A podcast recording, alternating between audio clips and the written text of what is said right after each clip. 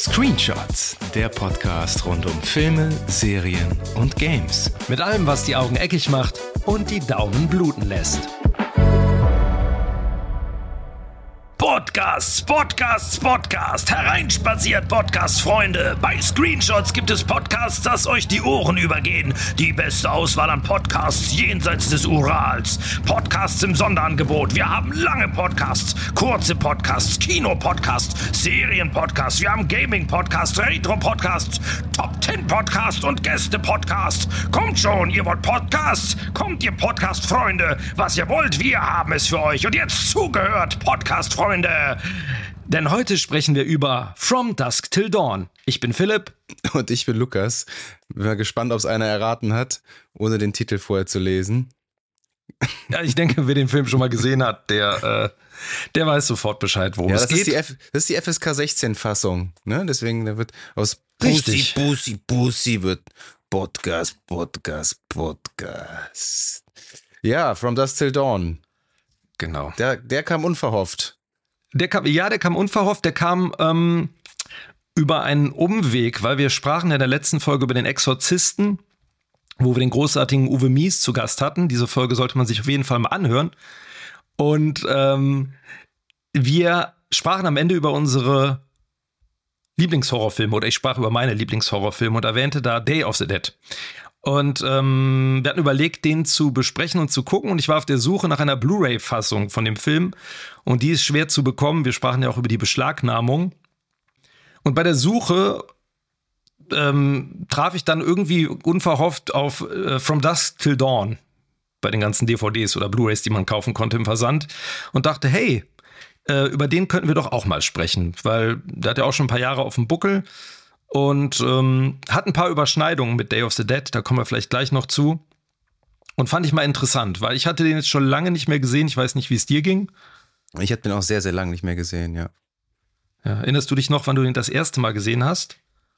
Im, ja, das müsste so Anfang der 2000er sein. Ich, ich glaube, ich, ich war schon mit Tarantino vertraut. Ich hatte, glaube ich, schon Pulp Fiction gesehen. Mhm. Und der hat mir, also Pulp Fiction habe ich ungefähr mit 16 gesehen. Der hat mir schon, also für das Alter auch erstaunlich gut gefallen.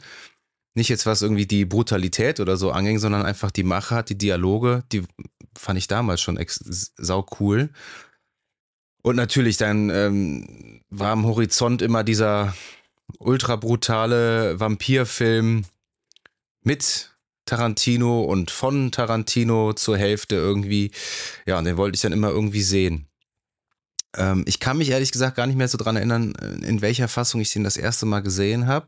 Es kann sogar sein, dass ich den im Fernsehen gesehen habe. Ich habe den diverse Mal im Fernsehen gesehen und das Mhm. war immer die, natürlich die FSK 16 Fassung, wo Ja. ich glaube, also es gibt diverse Schnittberichte, da habe ich auch mal ein bisschen nachgeschaut. 15 Minuten fehlen. Das, Ja. das ist einfach eine, eine Verstümmelung sondergleichen und äh, auf jeden Fall keine, keine gute Seherfahrung, weil teilweise wirklich ja auch Dialoge rausgeschnitten sind. Also das ist ja also total bescheuert, naja.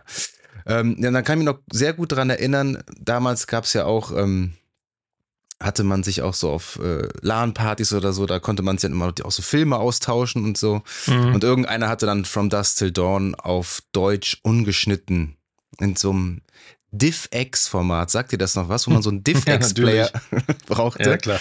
Ja, und da habe ich den das erste Mal dann auch ungeschnitten gesehen und war überrascht, wie brutal der ist.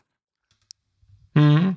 Der ist ja ähm, bereits 1997 indiziert worden, ist dann äh, 2017, glaube ich, vom Index genommen worden, also wieder frei verkäuflich, ist seitdem auch ungeschnitten im Nachtprogramm hin und wieder gelaufen, meine ich. Ich meine, ich habe den im Fernsehen mal ungeschnitten gesehen. Äh, aber der ist schon recht brutal, ja, das ist richtig. Ich habe den damals auf einer VHS geguckt, das erste Mal. Ich glaube, so mit 16 dürfte das gewesen sein. Ich weiß auch nicht mehr genau, wie die ihren Weg in unseren Haushalt gefunden hat. Ähm, erinnere mich aber noch, dass ich noch so im, im Hinterkopf hatte, dass die ältere Schwester eines Kumpels irgendwann im Kino war. Die war damals schon 18. Und aus dem Kino kam völlig, völlig im Eimer und sagte, sie ist wegen George Clooney ins Kino gegangen und hat ihr irgendwann von einem Rattenvieh erzählt und so. Und das ist alles, hä? Was? Ähm, Und daran erinnerte ich mich noch. Aber ich wusste nicht genau, dass da in der Mitte dieser Twist kommt. Und natürlich ganz wichtig für die, die den Film noch nicht gesehen haben sollten. Es empfiehlt sich sehr, den vor dieser Review zu gucken, weil wir natürlich über den Twist, wenn man es so nennen möchte, äh, reden müssen, um diesen Film besprechen zu können und bewerten zu müssen. Also erstmal den Film angucken und dann weiterhören. Ja. Kurzer Einschub, den mhm. Film kann man aktuell ja. auf äh, Sky, also oder Sky Go oder Paramount Plus für Umme gucken. Und wie gesagt, den gibt es inzwischen auch bei Saturn und so weiter. Ähm, frei erhältlich ab 18. Käuflich als DVD und als Blu-ray. Mhm. Wir können ja mal ganz kurz über die Fakten sprechen. Also, wie ich schon gesagt habe, 1996 ähm, rausgekommen, 97 bereits indiziert, hat eine Dauer von 108 Minuten in der ungeschnittenen Fassung, ein Budget von 19 Millionen, Box Office waren ungefähr 60 Millionen, bisschen aufgerundet. Ähm, ist, wie du schon gesagt hast, kein Tarantino-Film, sondern ein Robert Rodriguez-Film, hat aber ganz, ganz starke Tarantino-Anleihen, ähm, nicht nur im Drehbuch, was er geschrieben hat, sondern auch in der Bildsprache. Da kommen wir bestimmt auch gleich nochmal zu. Ähm, das Buch wie gesagt, von Tarantino, ursprünglich nach einer Kurzgeschichte von Robert Kurtzman. Dazu vielleicht, und da haben wir jetzt dann so den, die nächste Verbindung zu Day of the Dead. Äh, Robert Kurtzman hat das Buch oder dieses ja, Exposé über Vampire in einer Bar ähm, geschrieben, um daraus einen Film zu machen, um Werbung zu machen für die eigene Firma. Also dieses Kurtzman Nicotero Burger ist so eine Visual FX Schmiede, die vor allem früher ganz, ganz viel so Horrorfilme gemacht haben. Ähm, unter anderem dann waren die alle beteiligt auch an Day of the Dead und haben dafür den Tom Savini ähm, Make-up-Assistenzen gemacht, der ja auch in From Dusk Till Dawn wieder vorkommt, als Sex Machine. Und Nico Terro hat auch später auch bei Walking Dead und so viel mitgearbeitet. Genau, genau, ja. genau. Der kommt auch, der spielt auch bei From Dusk Till Dawn mit. Das ist der, dem Sex Machine die Bierflasche aus Stimmt, der Hand der hat so einen kleinen Cameo. Der mit den langen äh, blonden Haaren. Der, genau, der, genau, der mit den langen blonden Haaren.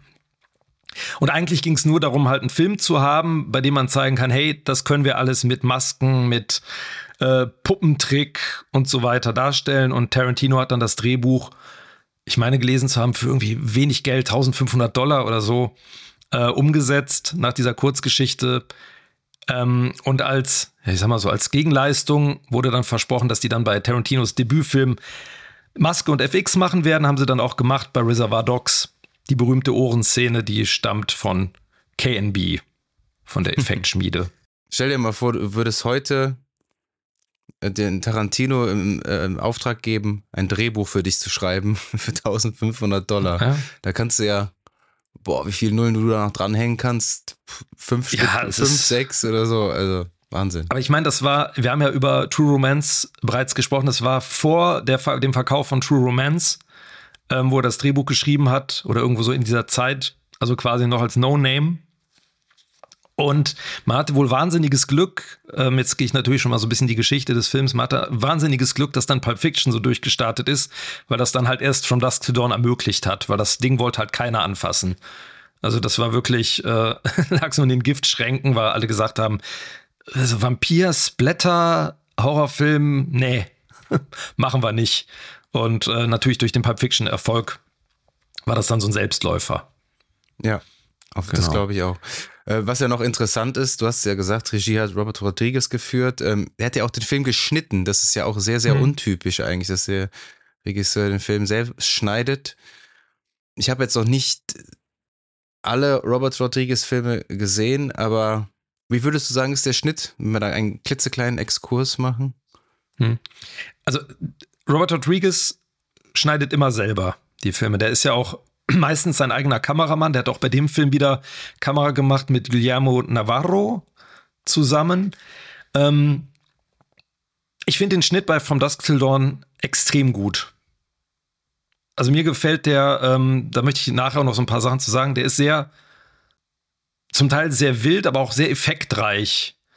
Ähm, der, der dreht ja auch wahnsinnig viel, also wahnsinnig viel Footage, ähm, um dann im Schnitt ziemlich viel Spielraum zu haben mhm. und ziemlich wild schneiden zu können. Wie war denn dein Gefühl? Beim Schnitt, ja, also ich bin ja eh total zwiegespalten, was den Film angeht. Mhm. Meiner Meinung nach, und es gibt ja auch dieses Gerücht, dass Tarantino bei der ersten Hälfte eigentlich Regie geführt hat und mhm. ab dem großen Twist dann Rodriguez quasi auf dem Regiestuhl Platz genommen hat. Mhm. Wenn man dem Gerücht jetzt glauben mag, dann merkt man das auf jeden Fall. Und ich äh, bin da definitiv auf der Seite. Erste Hälfte, grandioser Film. Zweite Hälfte, total ermüdend. Und irgendwann halt auch einfach nur noch äh, langweilig. Also nicht langweilig, aber irgendwie, es hat sich, es hat sich total schnell abgenutzt. Und da mhm. sind mir halt auch viele schlechte Schnitte halt eben aufgefallen. Also wenn, mhm. wenn nachher dann die Vampire da explodieren, dann siehst du halt vorher, dass da Puppen stehen und die dann einfach so weg äh, explodieren mhm. in, in, so einem Standbild ja. quasi. Ja, das hätte man schon. Das hört vielleicht, gehört vielleicht zu diesem B-Movie-Charme dazu, aber das ist mir echt verstärkt teilweise aufgefallen, weil die, ähm, die Qualität der Effekte ist ja sehr inkonsistent. Die ist teilweise ziemlich gut, dann auch wieder irgendwie ja. mega schlecht. Ja, also die, die, erste Hälfte ist wie gesagt grandios und danach äh, hm. finde ich schwierig. Aber du, du kannst mich bestimmt noch mal ein bisschen, bisschen überzeugen. Die, die große Frage ist, ob ich dich überzeugen möchte. ähm, oder ob du der gleichen weil, Meinung bist. Oder ob ich vielleicht der gleichen Meinung bin. Ähm, Genau, lass uns aber vielleicht erstmal ganz kurz über die Handlung sprechen, die ja relativ einfach ist im Grunde. Ne? Wir haben ja eigentlich nur, die Handlung besteht ja darin, dass die Gecko-Brüder auf der Flucht vor der Polizei sind nach einem Banküberfall beziehungsweise einem Ausbruch aus dem Gefängnis, ähm, sich eine kleine Familie als Geisel nehmen, um mit denen über die Grenze zu fliehen und landen dann in einer Trucker-Kneipe, wo sie sich dann quasi besaufen wollen und bis zum nächsten Morgen, till dawn, ähm, auf ihren Kontaktmann warten, der sie dann irgendwo hinbringt, nach El Rey, in eine geheimnisvolle Stadt, was auch immer das sein mag. Und da bricht dann die Hölle los, weil diese ganze Kneipe von Vampiren ähm, betreut, geführt wird. und man sich dann bis zu den Morgenstunden gegen diesen Vampirangriff verteidigen muss. Das ist es ja so im im Großen und Ganzen. Ja. Und da können wir eigentlich direkt zum Cast übergehen. Da hätten wir nämlich äh, Harvey Keitel als ehemaligen Priester Jacob Fuller, der seinen Glauben mhm. verloren hat und sich ja unter anderem mit dem mit George Clooney als Seth Gecko herumschlagen muss, ein ja, sagen wir mal temperamentvollem Bankräuber und dem Bruder von Richard Gecko, der wird gespielt von ja, Quentin Tarantino. Und der ist ein mhm. wortkarger, leicht psychotischer Perversling, der seine diabolischen Augen nicht nur auf sexy Füße wirft, sondern auch auf Juliette Lewis, die die Tochter von Jacob Fuller spielt und auf den Namen Deren Kate. Füße wir aber auch sehen, natürlich, ne? Natürlich, ja. Klar. und die gehört auf den Namen Kate. Und ihr Bruder Scott wird von Ernest Liu gespielt. Und der pubertierende Jüngling, der erfreut sich später nicht nur über Whisky und Bubis, sondern vor allem an Santanico Pandemonium. Die wird gespielt von Robert Rodriguez Muse Selma Hayek. Und die schlängelt sich im wahrsten Sinne des Wortes durch den Titty Twister. Das ist eben diese Trucker-Kneipe, die du angesprochen hast. Und die ist irgendwo mitten im Nirgendwo. Und da werden auch die Drinks von keinem geringeren als Danny Trejo, aka Machete, gemixt. Und äh, abgerundet wird das Personal des Twisters von einem Türsteher, nämlich Cheech Marine, der hier nicht nur eine, auch nicht zwei, sondern direkt drei Rollen in diesem Film spielt. Und in weiteren kleinen Rollen haben wir dann noch Sex Machine, der wird gespielt von dem Special Effects, äh, ja, Special Effects Legende, kann man fast sagen, Tom Savini, ja. ne, der unter anderem bei Dawn of the Dead und Friday the 13th ähm, die Maske und die Effekte gemacht hat. Dann hätten wir noch den Black Exploitation Star und im Film Vietnam-Veteran äh, Frost, gespielt von Fred Williamson. Mhm. Dann haben wir noch in einer kleinen Rolle zu Beginn äh, John Hawkes als Liquor Store Besitzer Pete Bottoms und Michael Parks als Texas Ranger Earl McGraw. Und lass uns doch mal über die erste Szene direkt sprechen. Mhm. Auch da wieder ein typisches Ding, was vielleicht deine These stützen könnte. Ähm, mit diesen mehrfach auftretenden Darstellern. Du hast ja gerade gesagt, äh, dass Cheech Marin als Border Guard ne, spielt Chat, Chat Pussy, Carlos. Ähm, das macht Tarantino ja auch in seinen Filmen, in den letzten vor allem. Ne? Da hat er ja gerade hier den Michael Parks, der jetzt den Texas Ranger spielt, der hat ja in Kill Bill dieselbe Rolle gespielt. Da spielt er auch den Earl McGraw. und kommt bei Kill Bill 2 als dieser, ich war Esteban, glaube ich, heißt der, also auch in so einer Doppelrolle vor, im selben Film sozusagen.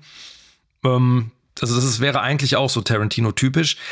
Ähm, was ich einmal ganz kurz, bevor wir auf diese erste Szene eingehen, aber noch sagen wollte, ist, als du jetzt gerade den Cast so durch, durchgesprochen hast, ich finde, eine Stärke des Films sind die ganzen Fressen, die man in dem Film sieht.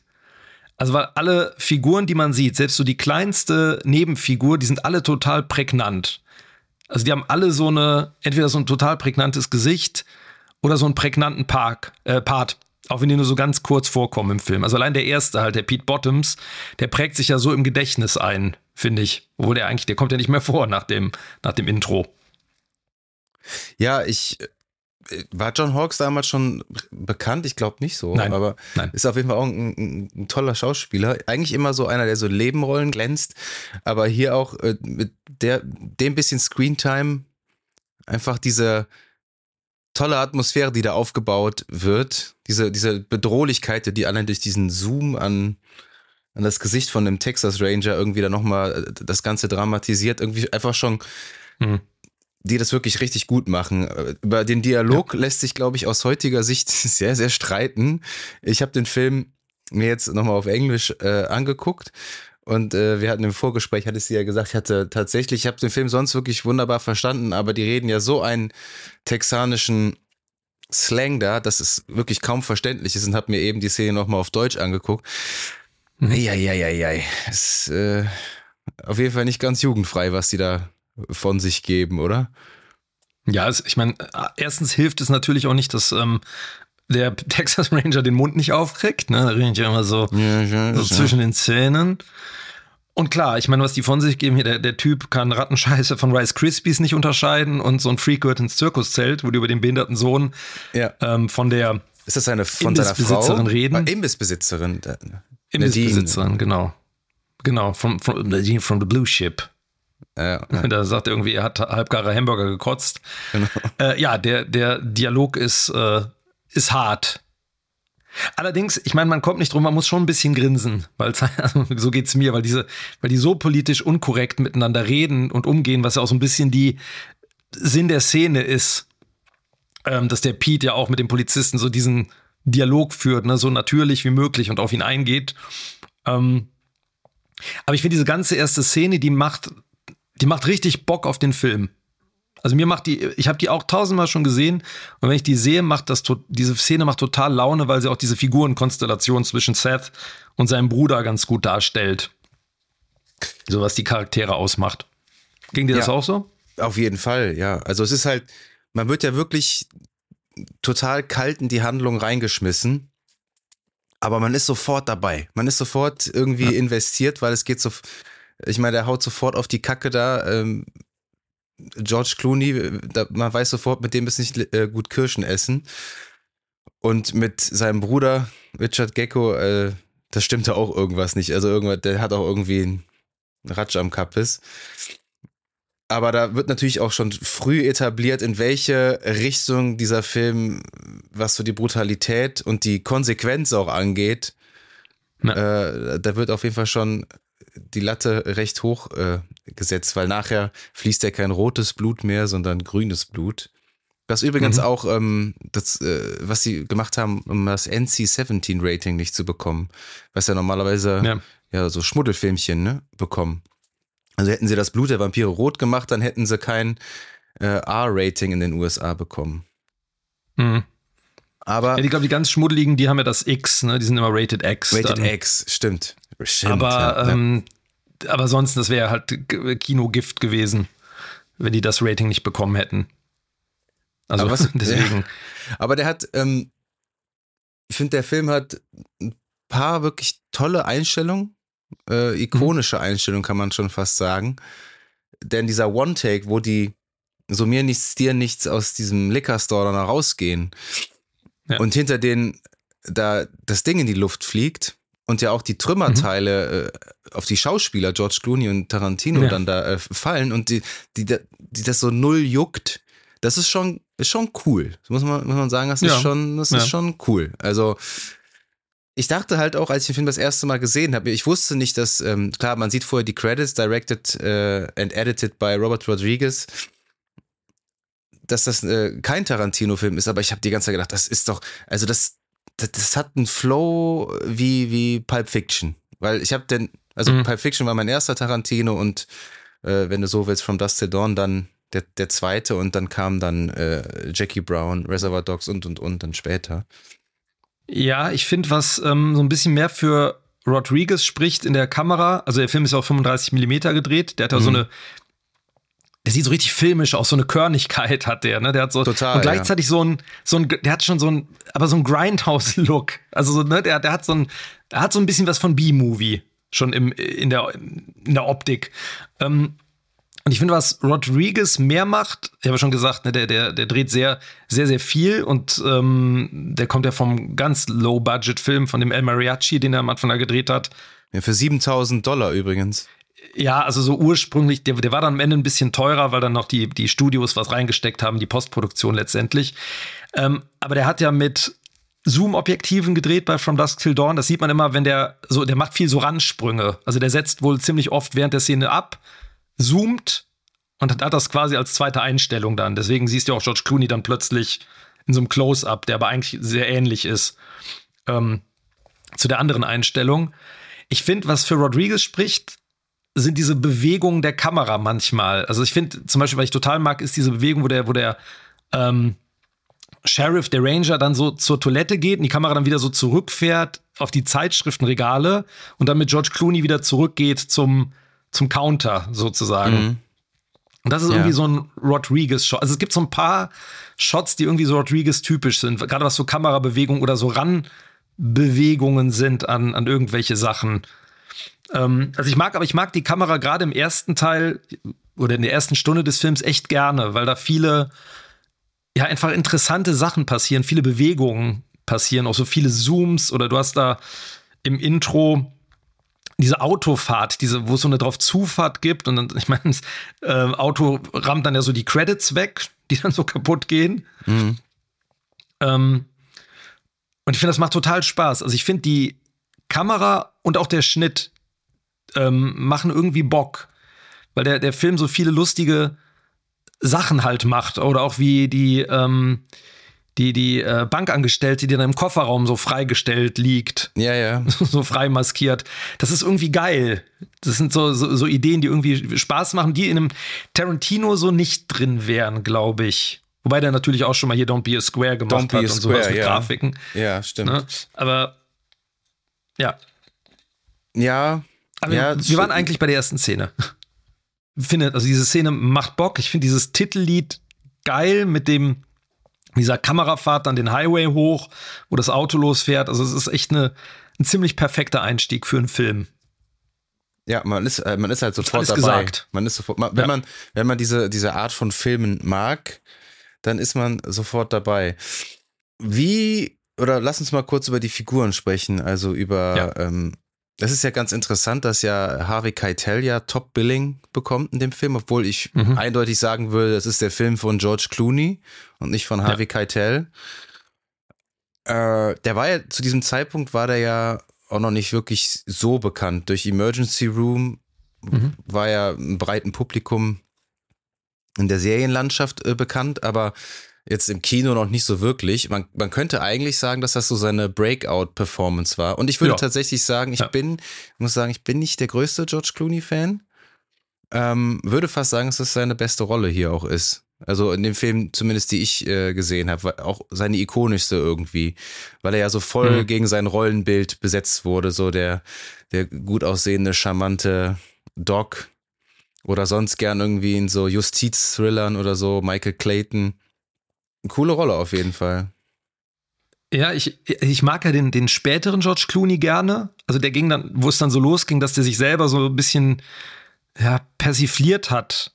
Wo dann bei Oh Brother, Where Art Thou zum Beispiel, ne, von, von den Coens, ähm, diesen Sträfling da spielt, ne, in den Südstaaten, wo der diese bekloppte mhm. Tolle hat oder bei ähm, Burn After Reading oder Männer, die auf Ziegen starren. Also wenn er immer, wenn er sich selbst so ein bisschen trottelig gibt, So, dann mag ich den immer sehr gerne, weil er dann so ein bisschen anders spielt. Aber ich finde auch diese, diese Rolle da äh, als Seth Gecko, das ist einfach, ja, ich, ich finde, die ist halt, der spielt halt so gut, weil er halt so eine schöne Mischung hat oder eine, eine schöne Mischung spielt aus so einem harten Typen, dem aber irgendwie so ein bisschen zumindest, gerade im, im Verhältnis zu seinem Bruder, der ist ja nicht sympathisch, aber man hat so das Gefühl, dem kann man so ein bisschen Vertrauen schenken, zumindest irgendwie in der, also der, der, dass der halbwegs zu seinem Wort steht, was er dann auch mal behauptet im Film. Ja, ja, das stimmt. Der hat so eine, also der hat eine, eine minimale gute Seite, irgendwo einen kleinen Spot ja. im Herzen, der, der sich dann doch irgendwie erweichen lässt. Ne? Vor allem dann durch äh, Jacob, also Harvey Keitel. Ähm, hat so Up in the Air damals gesehen mit George Clooney? Ja. Mhm. Der, der, war auch noch echt sehr gut. Aber ja, ja Tarantino. Aber wir ganz ja. kurz, ähm, be bevor wir über Tarantino, mir ist das Einzige, was mir so bei, bei, bei Clooney immer auffällt, das ist inzwischen nicht mehr so stark, aber das früher, früher der hat so, so spezielle Schauspielmoves. Also so bestimmt, der macht ganz oft so diese, er hat diese, das macht er bei Emergency Room, hat er das auch mal gemacht, dieses Kopfsenken und so hochgucken und so spezielle, so Mund verziehen, also was so eine Art Over, so ein leichtes Overacting macht er manchmal, finde ich so, also in allen, in allen Gesten, in allen Bewegungen, das ist manchmal so relativ stark. Ich finde, bei dem Film funktioniert das. Ähm, aber bei anderen Filmen, die so, äh, wie hieß er hier, Three Kings zum Beispiel oder ähm, uh, The Peacemaker, ich weiß nicht, ob du den gesehen hast. Da spielt er so ein, so ein Special-Agent, der so eine Atom Atombombe filmt. Und da macht er die Dinger auch die ganze Zeit. Also dieses Kopfschieflegen und so bestimmte Gesichtsakrobatiken. Die sind, das ist ganz strange. Ja, Gesichtsakrobatik so trifft es, glaube ich, ganz gut, ja. Ja, es ist so ein bisschen over the top, aber es passt halt zu der Rolle hier, ja. Aber da, genau, da passt es. Wo die im, im äh, Trailer, wo er hier den Richie umschlägt, ne, da macht er auch mit den Augen so eine komische ja, Zuckungen ja, danach. Ja, denkst du, was, was, macht der denn? Aber das macht wie, er die ganze wie, Zeit. Wie, als wenn er so seine, seine langen Haare so kurz so zurück machen würde. Ne? Ja, so, so, so ja. Genau. Die ganz, haben ja auch, ganz seltsam. Also aber die haben ja auch beide Frisuren, die sind ja auch total bescheuert, sehen die ja aus irgendwie. Also, aber trotzdem irgendwie ja. Also diese, dieses Tattoo, das war ja, glaube ich, dann der heißeste Schrei irgendwie Boah, damals. Das, ist so, das ist so un unglaublich ja. scheiße aus. Ähm, ja. Aber es hat ihm natürlich direkt sowas, ja, ikonisches schon fast gegeben, weil man das, ich habe es jetzt so in dieser Form auch nicht mehr gesehen. Oder man kann es, ja. dann wäre es immer eine Kopie, wenn du das jetzt eben jemand anders so, das sieht halt auch so super billig eigentlich aus, ne? als ob das sich mhm. das gerade irgendwie hat äh, stechen lassen, so unmittelbar nach dem Bankraub. Ähm, ja, das hat, das trägt halt auch irgendwie zu dem Charme bei. Aber das Lustige ist, ähm, ich habe mal gelesen, dass George Clooney bewusst beim, beim Make-up-Test gesagt hat, also jetzt wegen der Frisur, er hätte gerne so eine knappen Frisur. Also er wollte halt gerne, er wollte eigentlich so einen Pottschnitt haben, also am Anfang, der so abgeschnitten ist in der Stirn. Ach du Heilige, so Prinz Eisenherz. Ja, irgendwie so eine, weil er meinte, dass die irgendwie so, eine, der will eine fiese Frisur haben für die Rolle und haben die sich halt ein bisschen geeinigt. Und das Lustige ist, die Frisur hatte er dann später beim Emergency Room. Also es war ja dann auch so seine Frisur eine Weile. Ähm, ja, und Tarantino hat halt einfach den geilsten runter, die runtergekämmten Haare. Aber, oh. Mein Gott, der sieht, aber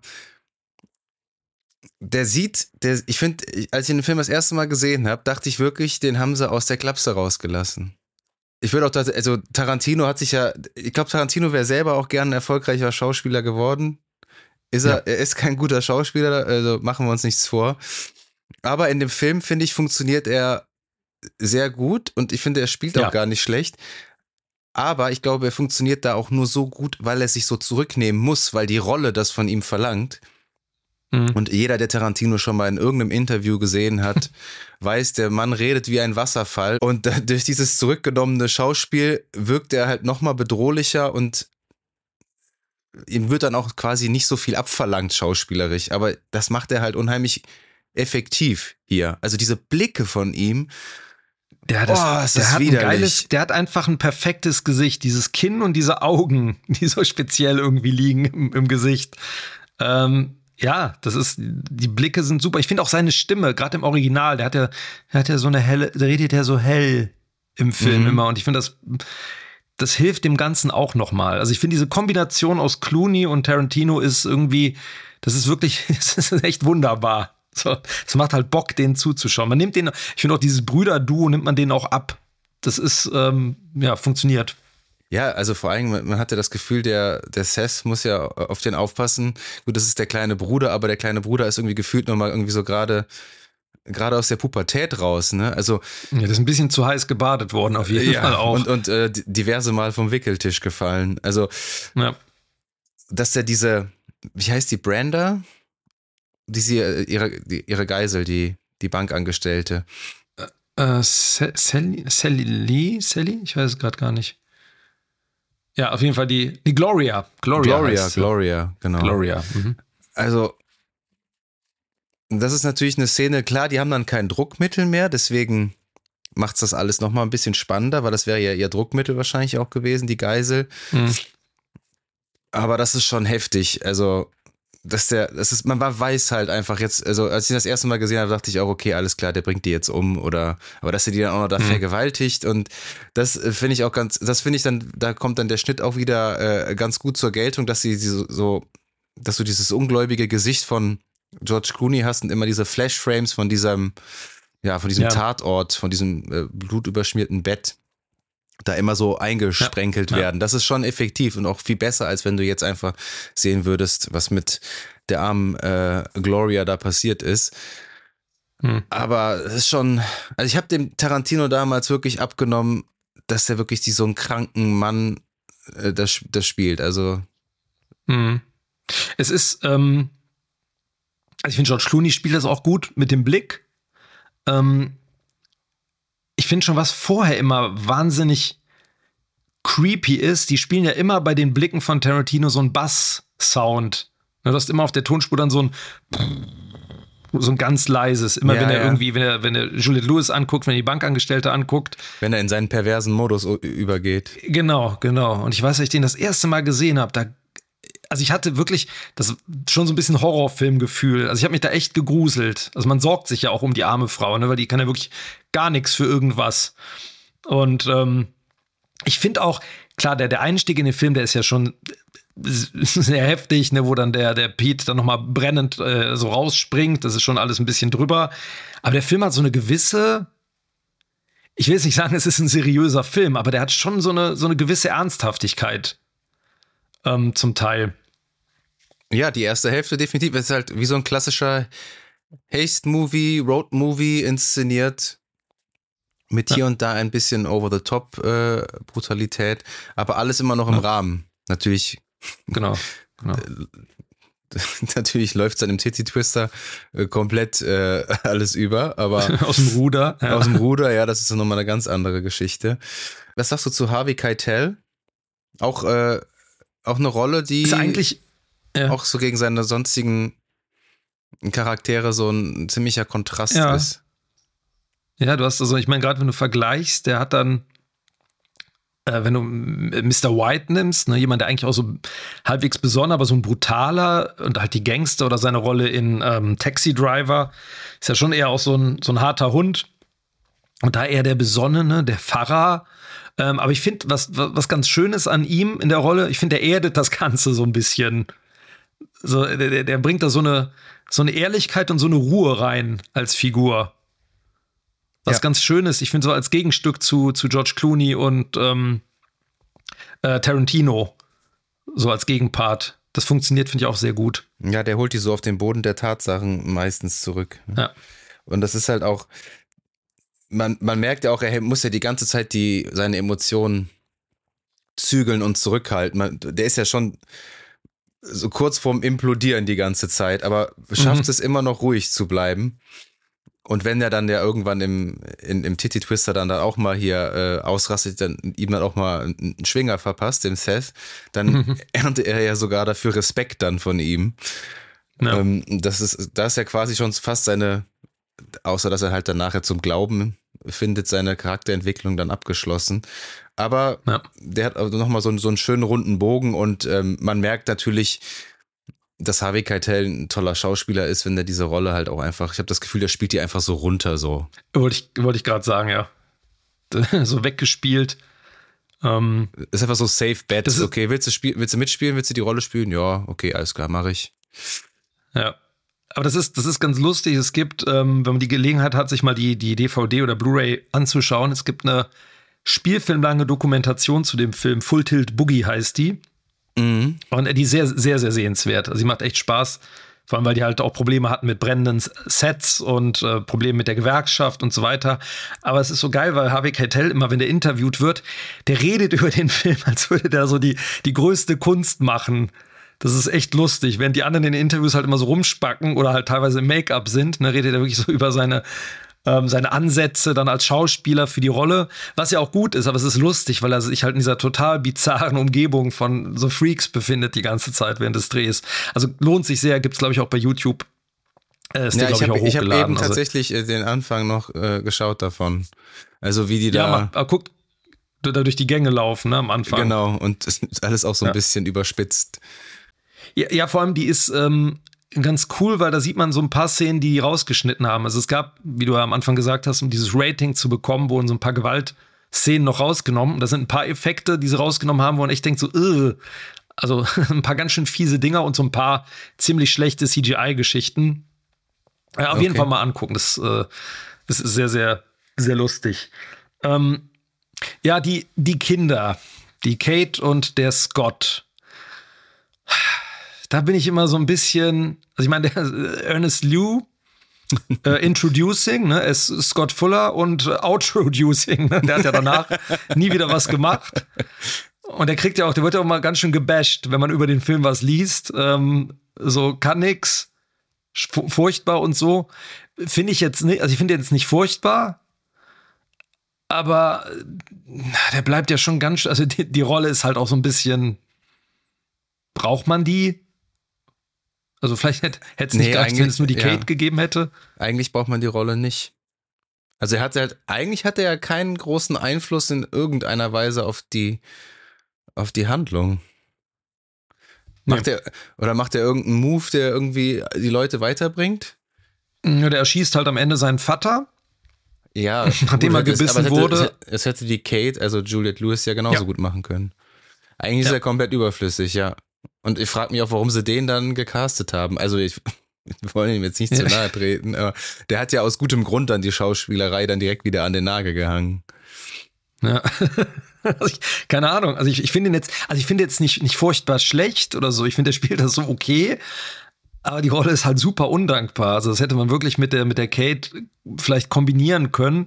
Wobei ich auch sagen muss, auch die Rolle von der Kate, ich meine, die, die spielt, also Juliette Lewis ist eine gute Schauspielerin. Ich sehe die nicht so super gerne. Dito? Irgendwie, ich war, ja, irgendwas, irgendwas stört mich an der. Ich kann dir nicht sagen, was.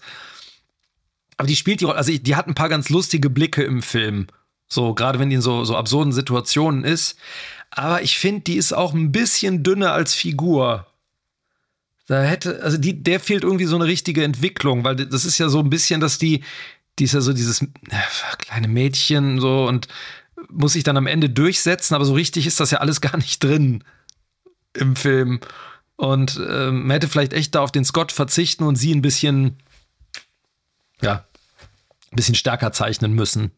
Ja, glaube ich auch. Ich bin auch, äh, hab's ja gesagt, nicht so ein Riesenfan von Juliette Lewis. Ich finde die äh, meistens so ein bisschen anstrengend. Ich weiß nicht, ob das das richtige Wort mhm. ist. Ja. Aber ich glaube, das ist eine, zum Beispiel eine Rolle in dem Film, die hätte man noch anders besetzen können und ähm, wäre wär bestimmt auch nochmal ein spannender Take dann gewesen. Aber ich finde, wenn, sobald man im Titty-Twister ist, da hast du ja wirklich so viele coole kleine Rollen. Äh, ich ja. würde fast sagen, hier Sex Machine, Tom Savini ist eigentlich so ein bisschen der Scene-Stealer. Der ist ja, ja. mit seinem Schnurr, also der hat, der, der hat ja ein Gesicht, das ist irgendwie. Geil, sieht wie, wie eine Maske schon. Ja, der sieht halt auch irgendwie schon aus wie so eine Karikatur irgendwie. Also ja. voll drüber. Aber wo, wo, woher kam nochmal die Idee ähm, mit der ähm, ja, Pimmelpistole, die er da hat? Äh, die wurde schon mal in irgendeinem Film, glaube ich, oder? Ja, bei ähm, Desperado, bei dem Vorgänger von. Da wird die aber nicht gefeuert, da liegt die nur im, äh, im Gitarrenkoffer. Und da fragt Selma Hayek irgendwie, was ist das? Und dann sagt er, zeige ich dir ein anderes Mal. Ähm, und da gab es auch kleiner kleiner Exkurs. Da gibt es auch eine Deleted Scene, wo die irgendwie miteinander rummachen. Da hat er diese Pistole an und dann öffnet die sich. So, haha. Ne? Ähm, Ja, wurde dann aber erst bei From Dusk Till Dawn dann abgefeuert. Scheint mir auch Also- relativ unpraktisch. Ja, irgendwie schon. Dass auch die, die Eier auch diese Revolvertrommeln sind, ne? Das ist, halt, Das ist, aber kompletter schon- Irrsinn. ist schon ein bisschen Banane, ja.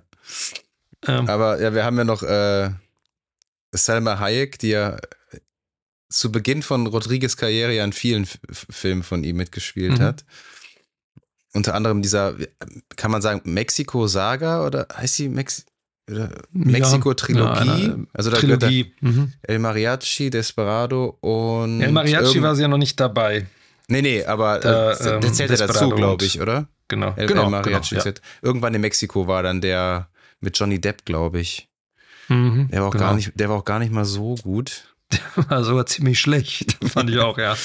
Aber hier in dem Film Ähm. auch wieder, da wären wir auch wieder bei dem Begriff ikonisch. Ihre, ihre, ja, das Striptease ist es ja eigentlich nicht. Ihr lasziver Hm. Tanz mit dieser, was ist, was ist für eine Schlange? Ich weiß es nicht.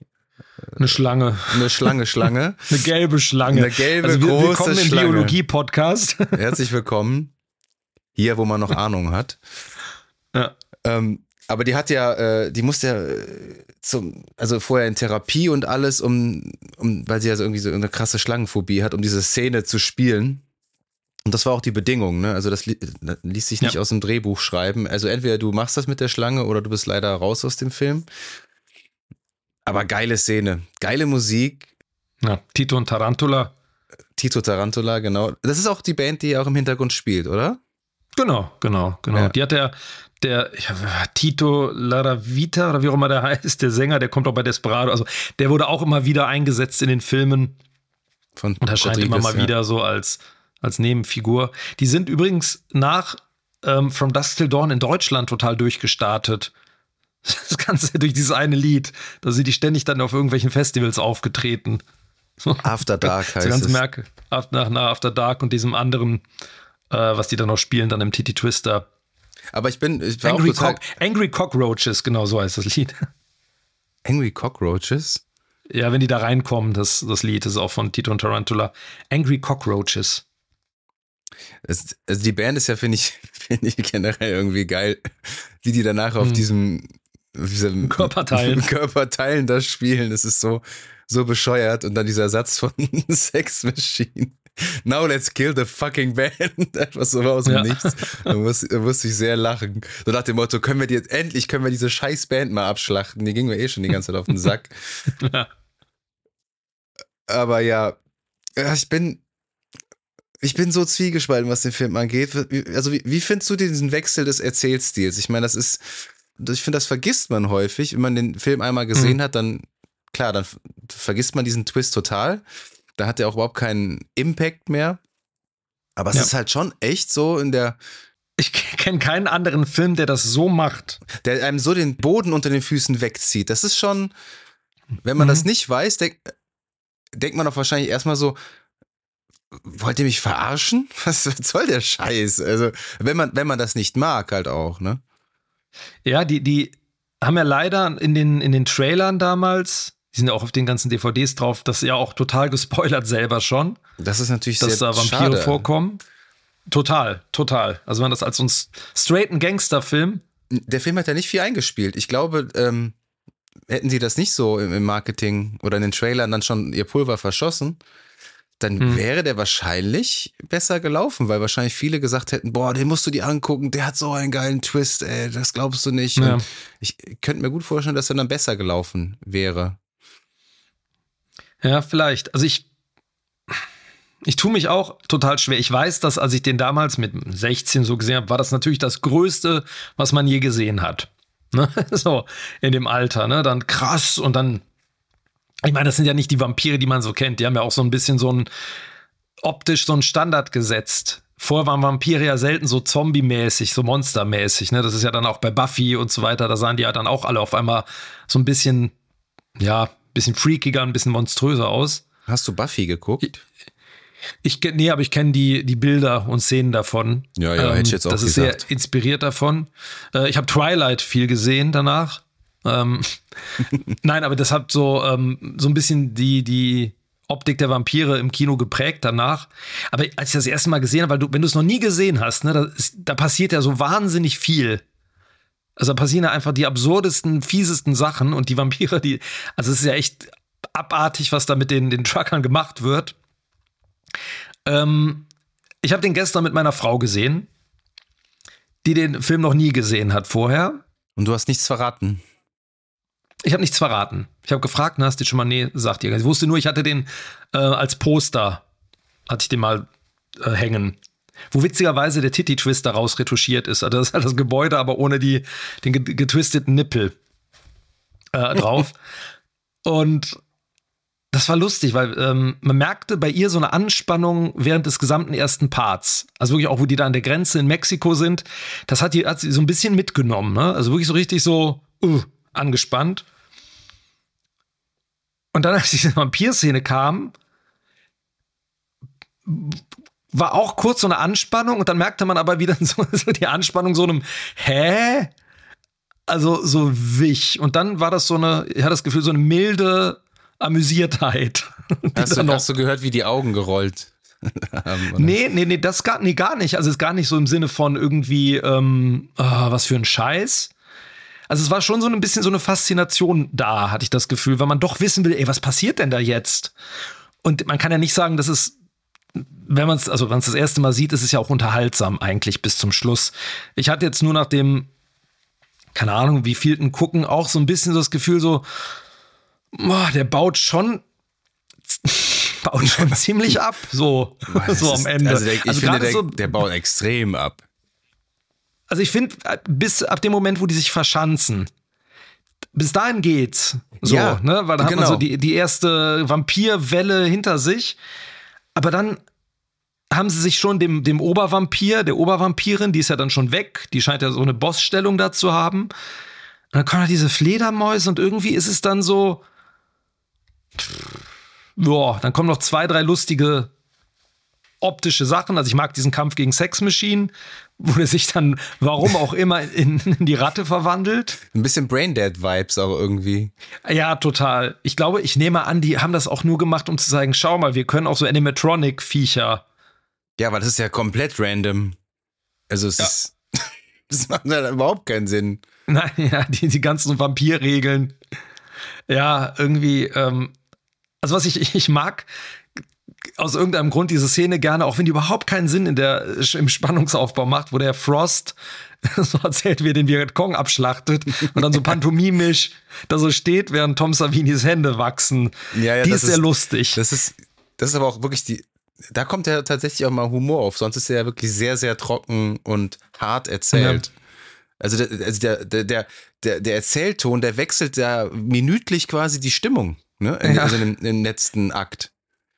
Und das finde ich ist ein Riesenproblem. Ja, das finde ich ist ein Riesenproblem, kacke. ja. Ähm, weil du bist am Anfang, es gibt ähm, in dem, in dem Full Tilt Boogie, in dem ähm, in der Dokumentation ein schönes Gespräch zwischen Tarantino und äh, Rodriguez, wo die darüber reden und das dann so mit Stephen King Romanen vergleichen, wo die sagen, du lernst in den Romanen am Anfang alle Leute in ihrer normalen Umgebung kennen, so, und dann werden die so durch die Hölle geschickt. Und das ist so ein bisschen der Ansatz. Aber das Problem ist, finde ich, dass die am Ende alle irgendwie, also die Reaktionen von allen Personen sind ja so kommen, ja, wir sagen so gerne all over the place, ne? Aber es, der eine reagiert mal geschockt, aber dann wieder nicht. Das wird alles so hingenommen. Ähm, mal haben die Angst, dann wieder nicht. Dann das ist halt alles so es gibt halt überhaupt keine stringenten Emotionen und Gefühle irgendwie. Also die ganzen Figuren werden dann auch so ein bisschen egal. Weißt du, weil keiner irgendwie mehr so handelt, wie er vielleicht handeln würde in echt.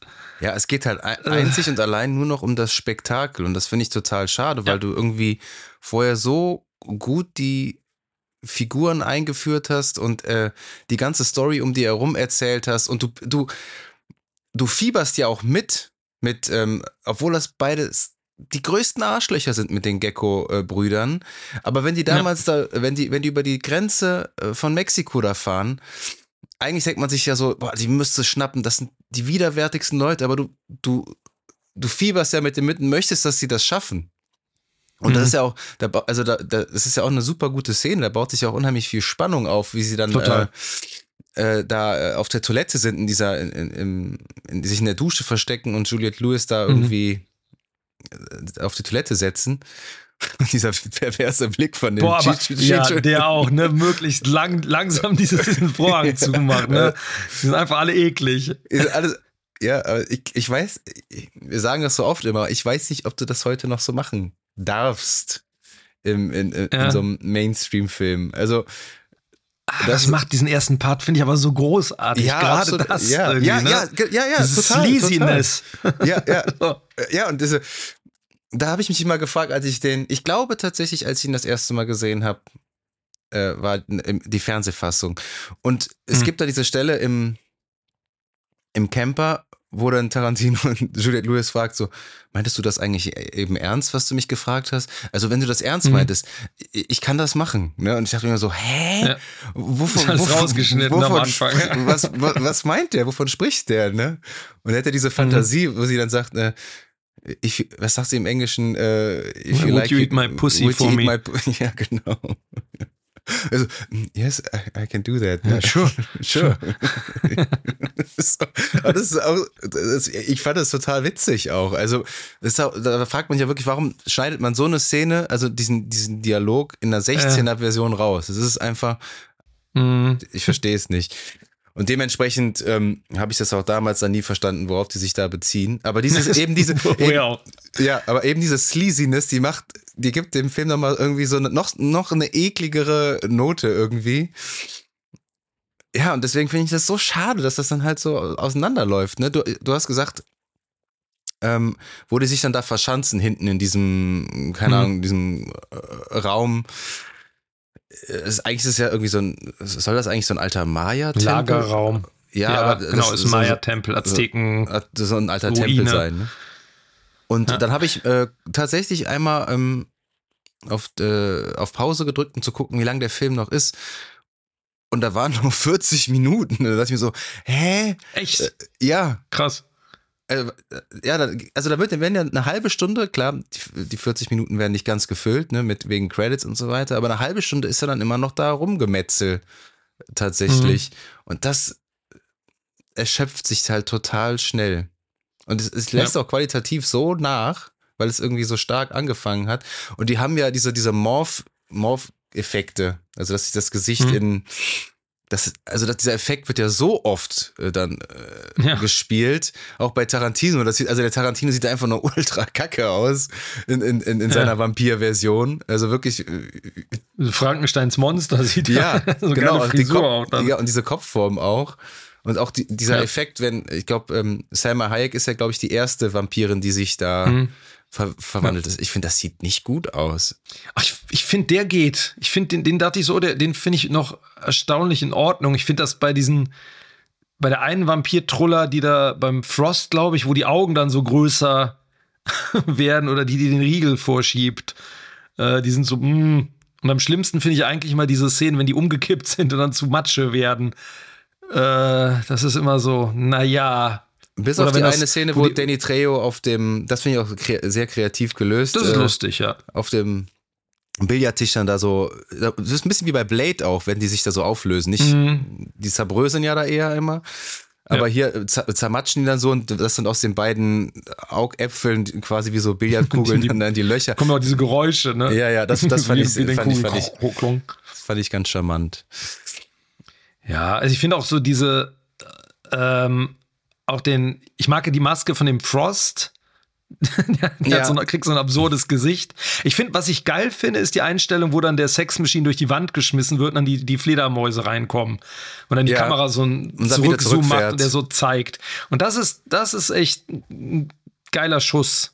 So. Ja, ja, wie er dann so steht und da die Hände da so hochreißt, meinst du, ne? Genau. Also das, äh, was lustig ist, wenn man mal so drauf achtet, sich den Film jetzt in HD mal anguckt, wenn man diese Masse an äh, Vampiren sieht später, da stehen im Hintergrund so ein paar Pappkameraden äh, von den Ja? Vampiren und auch so ein paar, aufgefallen. ja oder so, so ja wie oder wie so freigestellt. Also die, die hat wahrscheinlich nicht unbegrenzt so Kostüme und da stehen halt so Standbilder von denen so in der letzten Reihe. ähm, merkt man aber nur, wenn man den schon ein paar Mal dann gesehen hat, das ist ganz lustig. Ähm, ja, irgendwie der verliert. Ich finde vor allem ab dem Moment dann auch, wenn der, dann, dann stirbt der Jacob, dann stirbt der, der äh, Scott, was einem so egal ist. Ich finde vor allem so diese Reaktion von, von Kate so, I can't. Ach doch. So. Also es gibt da überhaupt gar keinen, ja, wie soll ich sagen? Sie muss gar nicht groß kämpfen, so, da, so um das zu tun. Na, sie muss ja auch schnell entscheiden, muss sich ja schnell entscheiden. Du hast ja wirklich nicht viel Zeit. Ja, klar, aber irgendwie so, und dann, wenn sie da alleine mit Clooney dann noch gegen diese paar Muppet-Vampire da kämpfen, ähm, es fehlt so ein bisschen so das, das Highlight auch, ne? Der, der, der große Bosskampf. Ja, irgendwie hätte da am Ende nochmal irgendein Wumms kommen müssen. Ja, und ich finde, du hast halt, du, du, hast, ich finde, das ist, ist verschenktes Potenzial, weil du halt Selma Hayek irgendwie in so einer coolen Rolle hast und weil sie ja eigentlich, mhm. die, die soll ja diese Vampirkönigin da sein dass du, dass sie so früh ins Gras beißt, finde ich dann auch irgendwie schade, weil sie hätte ja irgendwie auch nochmal auftauchen können. Die hätte hier den Molaram-Move machen können durch so eine Klappe und so runterfallen, so runterfallen können. Und dann kommt die halt nochmal fürs große Finale, kommt die ja nochmal zurück und dann gibt's dann nochmal den richtigen Bossfight gegen, äh, wie heißt sie noch? Santanico Pandemonium. Pandemonium. Ja. Das wäre gut gewesen. Also der, der endet ja sehr antiklimaktisch eigentlich, der Film. Ja, also vor allem sind die in dieser es ist ja eigentlich so ein bisschen verschenkt. Du bist da in so einem Aztekentempel. Ich weiß nicht, irgendwo war das Budget dann vielleicht auch vorbei. Äh, aber die landen dann in diesem relativ kleinen Lagerraum. Warum lässt man die nicht irgendwie dann so durch irgendwelche Labyrinthe rennen und dann, keine Ahnung. Ja, budgetäre Gründe. Vermutlich, ja. ja. Also ich meine, es gibt ja die, wie ich finde, ich habe da nur die ersten paar Folgen gesehen, eine, eine Serie zu mhm. äh, von From Dusk Till Dawn. Ähm, die quasi diese, diesen Mythos und den Film halt nochmal deutlich erweitert. So, also da geht das danach dann nochmal deutlich weiter und die Vorgeschichte, ich finde die nicht besonders gut, weil ich mag das Hauptdarsteller-Duo überhaupt nicht. Also die kommen gar nicht an äh, Clooney und Tarantino ran, ähm, die quasi die gleichen Personen spielen.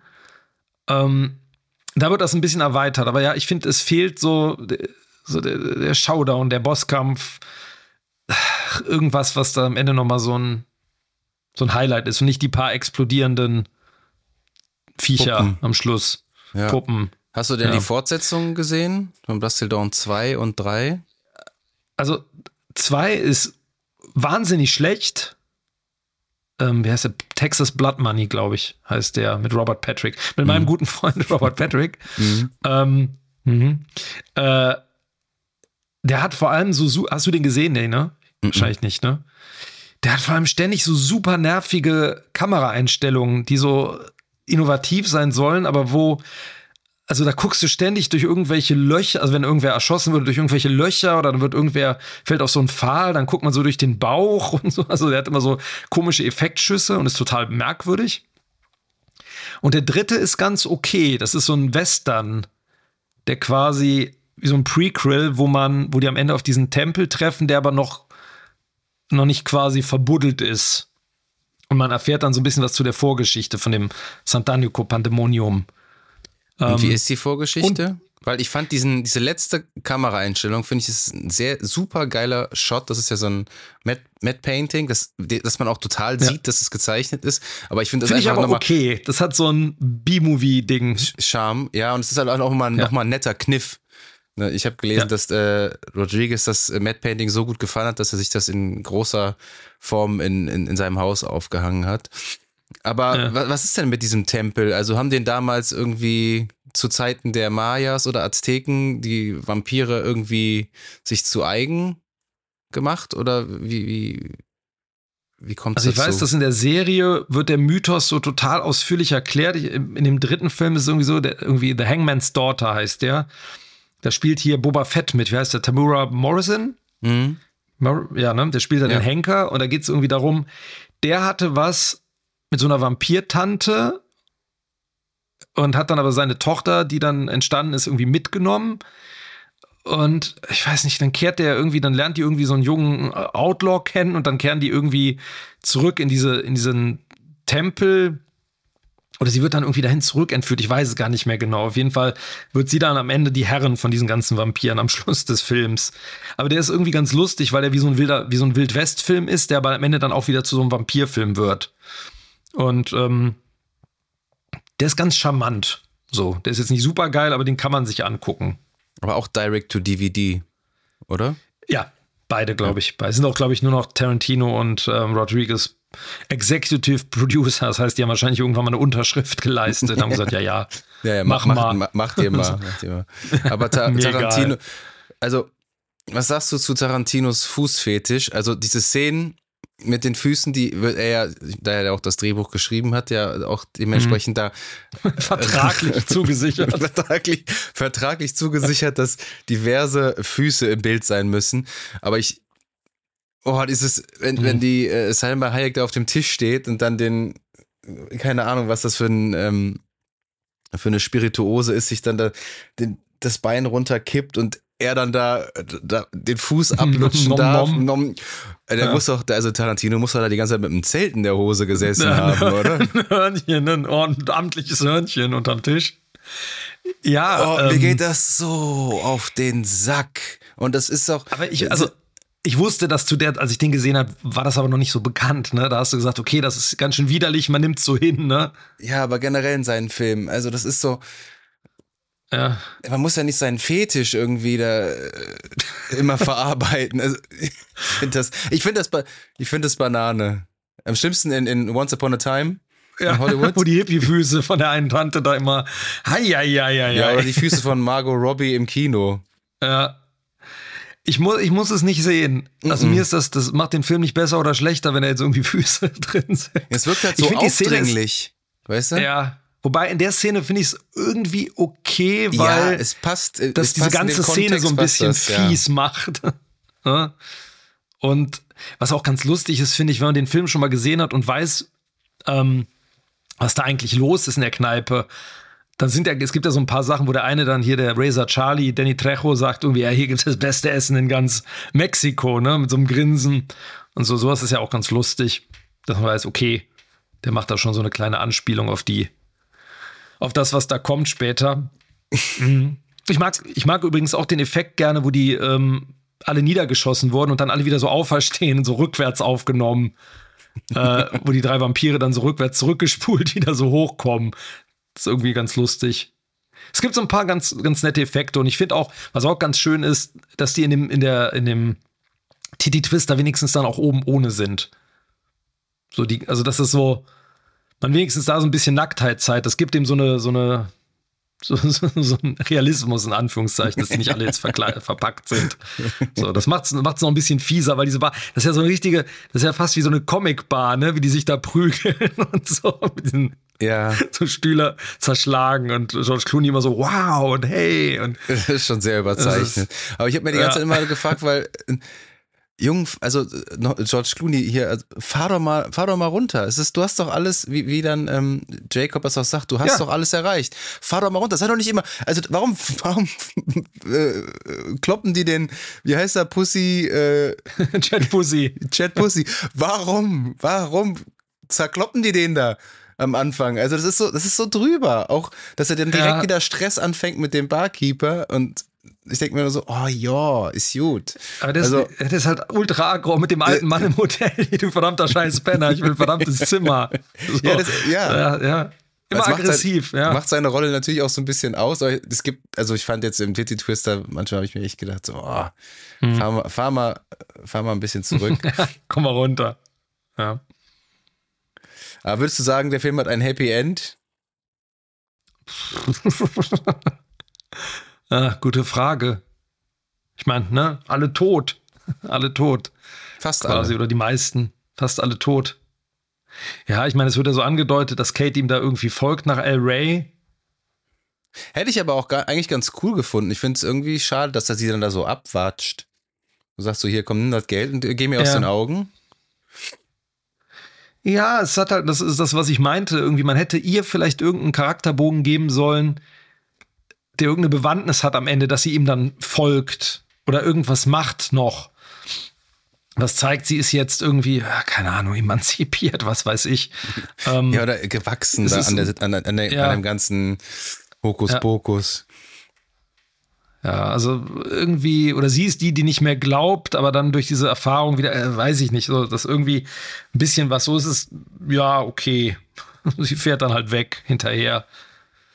Aber ich hatte immer nach dem Ende das Bedürfnis, so, oh cool, ich hätte, würde jetzt irgendwie gern bei den weiterbleiben, also bei George Clooney und so mhm. sehen, was, was macht der denn jetzt danach so? Das ja. hätte, hätte, mich tatsächlich interessiert.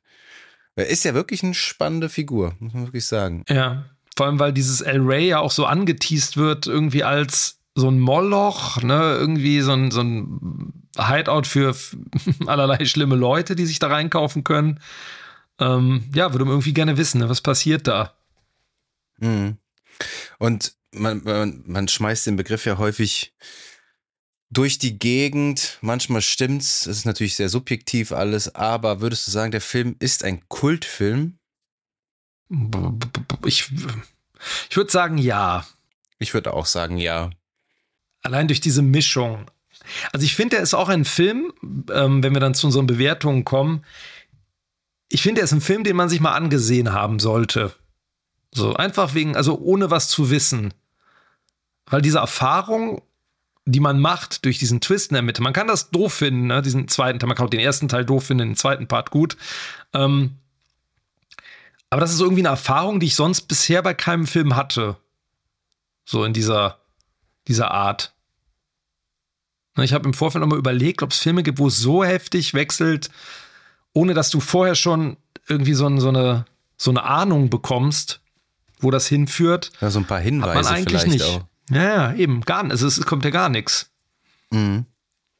Das macht es schon irgendwie reizvoll. Ähm, aber ich tue mich halt wahnsinnig schwer zu beurteilen. Also ich war überrascht, als ich den gestern nochmal geguckt habe, wie gut mir diese erste Hälfte noch gefällt. Also wie, wie viel Bock, wie viel Bock diese erste, also die erste Hälfte, um da schon mal vorwegzunehmen, ist eine 9 fast so. Das ist wirklich toll gemachter erste, toll gemachte 50 Prozent. Ich würde sogar fast weitergehen. Ich würde fast sagen, es ist eine 10 von 10. Also es ist äh, so, also die erste Hälfte, ja, das ist ja, das ist ja Tar Tar Peak Tarantino für mich. Also mhm. wie der Film erzählt ist, ist es, du, du hast gesagt, es macht einfach ultra Bock, mit denen da äh, abzuhängen. Und mhm. mir hat die erste Hälfte immer gut gefallen. Also ich war jetzt dementsprechend auch nicht überrascht. Ich war eher noch mal überrascht, wie scheiße ich die, äh, die zweite Hälfte fand. Und äh, ja. die zweite Hälfte wäre dann für mich eine, eine 5 von 10. Also, ja. Ja. das finde ich echt. Äh, äh ich habe es ja schon erklärt, aber weil sie einfach so abnutzen, weil es einfach irgendwann ist auch mal Jod. Also weil äh, die haben schon, also ich meine, du musst ja auch irgendwie, die wollten sich da richtig austoben. Das hast du ja, das, das mhm. merkt man ja auch. Also auch was ja. so kreative Kills und so angeht. Aber irgendwann, ja, dann hast du dein Repertoire dann eigentlich dann auch schon erschöpft, glaube ich. Ja, ich meine, wir haben ja beide vor einiger Zeit mal Dead Alive bzw. Brain Dead geguckt mhm. und besprochen. Und der und auch da ist es ja ermüdend, ne? hast du ja auch gesagt in deinem, deinem ersten äh, Durchschauen des Films. Aber der hat so eine Steigerung zum Beispiel. Also der hat, da hast du am Ende die, die Mutter noch mal so als komisch aussehendes Endvieh. ähm, ja, stimmt. Und da wird es halt immer, ne, da wird immer weiter und immer weiter aufgedreht und da geht's in Anführungszeichen um was. Und das macht der, macht Braindead zum Beispiel besser. Und der, wie gesagt, der läuft halt so ein bisschen aus. Da geht dann halt die Puste aus. So am ja. Ende. Ich würde das auch also wenn wir jetzt mal so unsere Shots vergeben, ähm, ich sehe das tatsächlich ähnlich. Also ich glaube, jetzt nach dem wiederholten Gucken, erster Teil 9, ja, 10 vielleicht sogar und dann auch irgendwie eine 5. Ähm, und die 5 vor allem deswegen auch nur, weil die, die Nebenfiguren so geil sind. Also Frost und ähm, Sex Machine. Nixon, Sex Machine, genau. Ähm, weil die halt Bock machen und ein paar Effekte einfach auch Spaß machen. So. Ja, eine, eine 14 durch 2 ist eine 7. Ja, ich hätte so. auch eine 7 von, ja. 7 von 7 10 kann man, Shots. Kann man machen, ne? Ähm, und vielleicht für, also beim ersten Gucken, also ich glaube damals beim ersten Gucken hätte ich ihm wahrscheinlich eine 9 gegeben oder so, mit, mit zarten 16. Ähm, ja, aber jetzt eine 7. Ist auf jeden Fall ein Erlebnis, finde ich, zumindest. Ja, es ist immer noch ein toller So, ne? Film, einfach ein Film, der einfach auch super unterhaltsam ist. Das ist halt einfach, du hast eine richtig gute Zeit, wenn du den Film guckst. Und das manchmal, manchmal braucht man das halt auch. Und da, die, wie gesagt, die erste Hälfte ist, ja, ist einfach genial.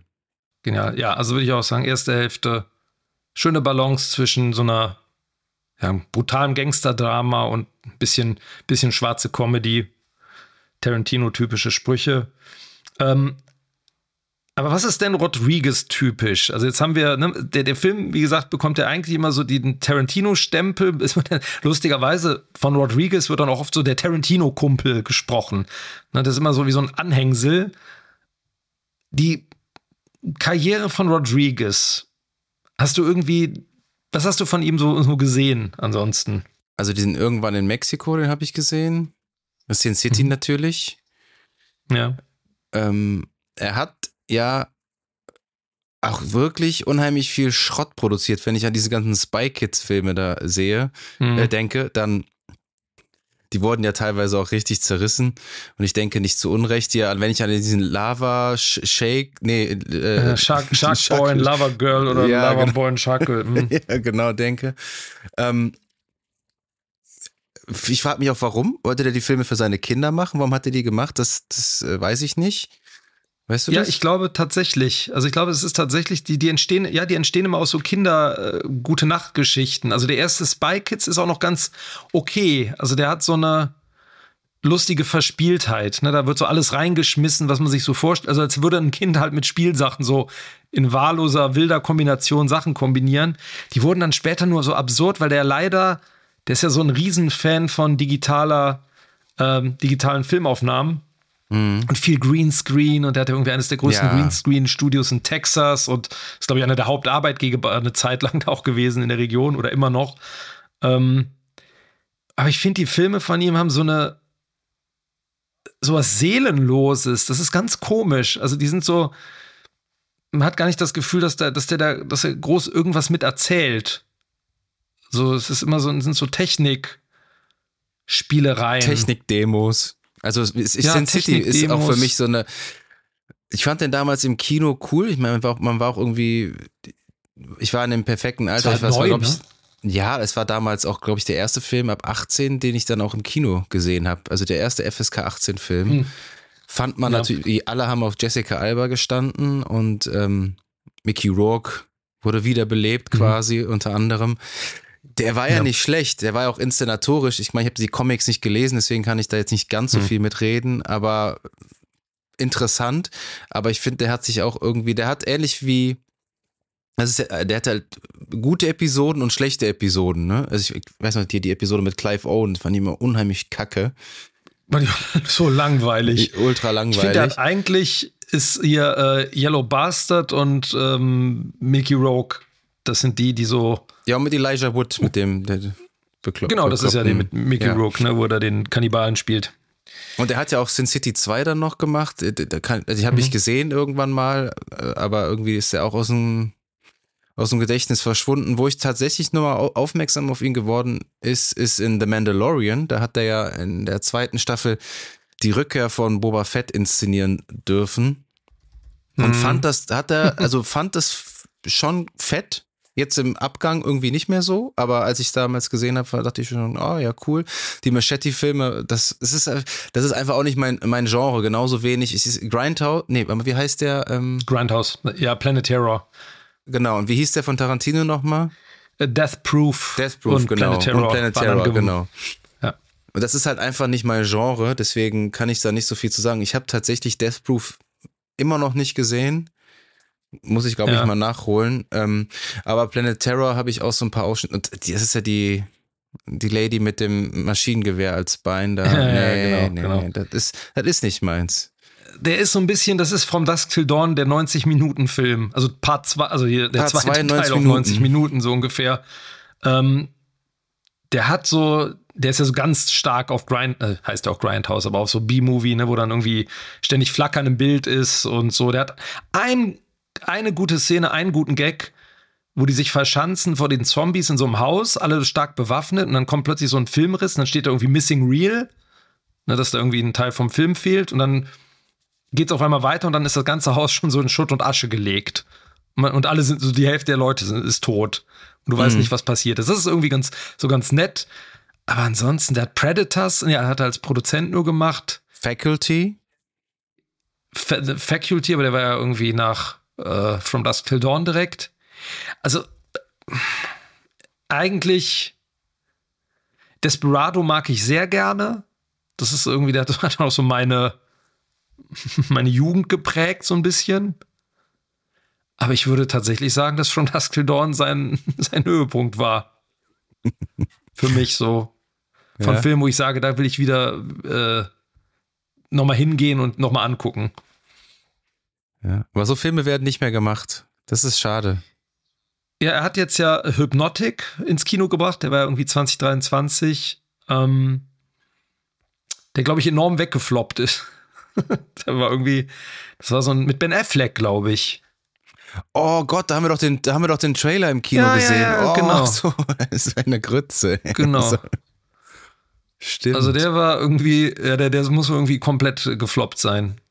Der Trailer hat ja auch schon wieder die komplette Handlung des Films verraten. äh.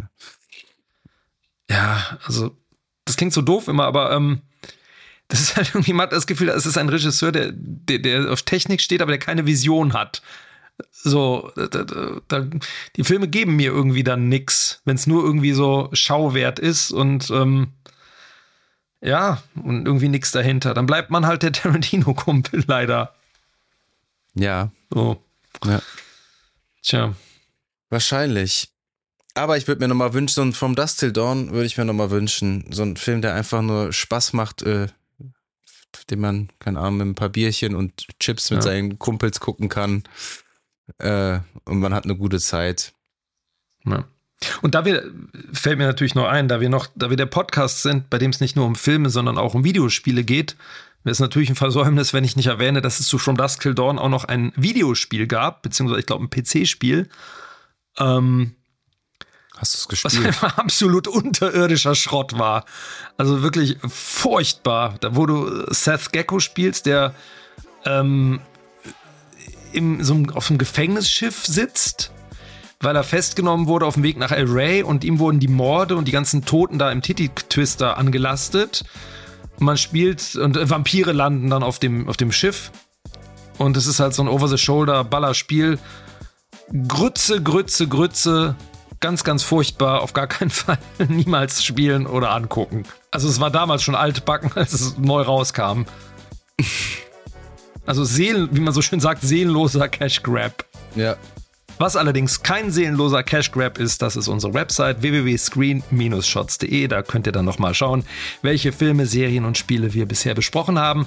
Außerdem freuen wir uns, wenn ihr uns auf Instagram folgt, at screen-shots-podcast.